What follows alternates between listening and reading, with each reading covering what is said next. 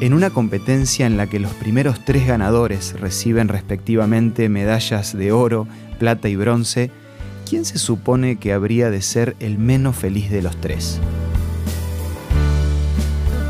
Esto es Una luz en el camino, una breve pausa para reflexionar, con el licenciado Santiago Paván.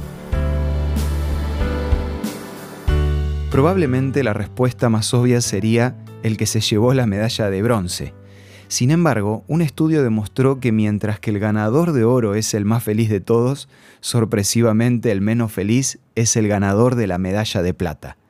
Esta reacción se debe al razonamiento que hace cada uno. El medallista de bronce razona, casi me quedo afuera, pero qué bueno es estar entre los ganadores. En cambio, el medallista de plata está pensando, si no hubiera cometido este o aquel error, podría haber ganado la de oro. Por supuesto que esto es en reglas generales y describe bastante bien la manera de actuar de la mayoría, pero siempre hay excepciones. Siempre hay una persona que aprende a ver las cosas desde el lado positivo. El último día de los Juegos Olímpicos de Londres 2012, el maratonista Abel Kiruí nos dio un ejemplo de que se puede ser feliz incluso cuando se gana la medalla de plata. En 2009, Kiruí se convirtió en campeón mundial después de ganar el maratón de Berlín y en 2008 estableció un récord mundial cuando ganó el maratón de Viena. Pero en Londres las cosas no salieron como él esperaba. A pocos minutos de cruzar la línea de meta, otro corredor adelantó a Kiruí y obtuvo la medalla de oro. Aunque quedó en segundo lugar, Kiruí no se quedó con sentimientos de tristeza. Lo que hizo fue arrodillarse, juntar sus manos, inclinar su cabeza y oró a Dios. Pero ¿por qué oró? Él mismo da la respuesta. Cada vez que termino una carrera, digo, gracias Dios. Abel Kiruí es un maratonista olímpico con convicciones espirituales muy arraigadas que lo ayudan a ser resiliente y tener una actitud positiva.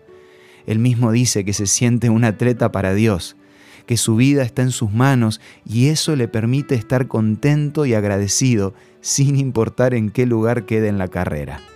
Kiruí enfrenta su pasión poniendo en práctica lo que dice Romanos 8:28.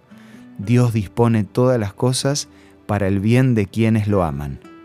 Si te cuesta conformarte con lo que tenés, o las cosas no están saliendo como esperás, tené paciencia, confía en Él y enfrentar la realidad con una actitud positiva. Para que puedas tener y desarrollar esa confianza en Él, te recomiendo la revista Por una vida mejor, que podés solicitar de regalo en nuestros puntos de contacto.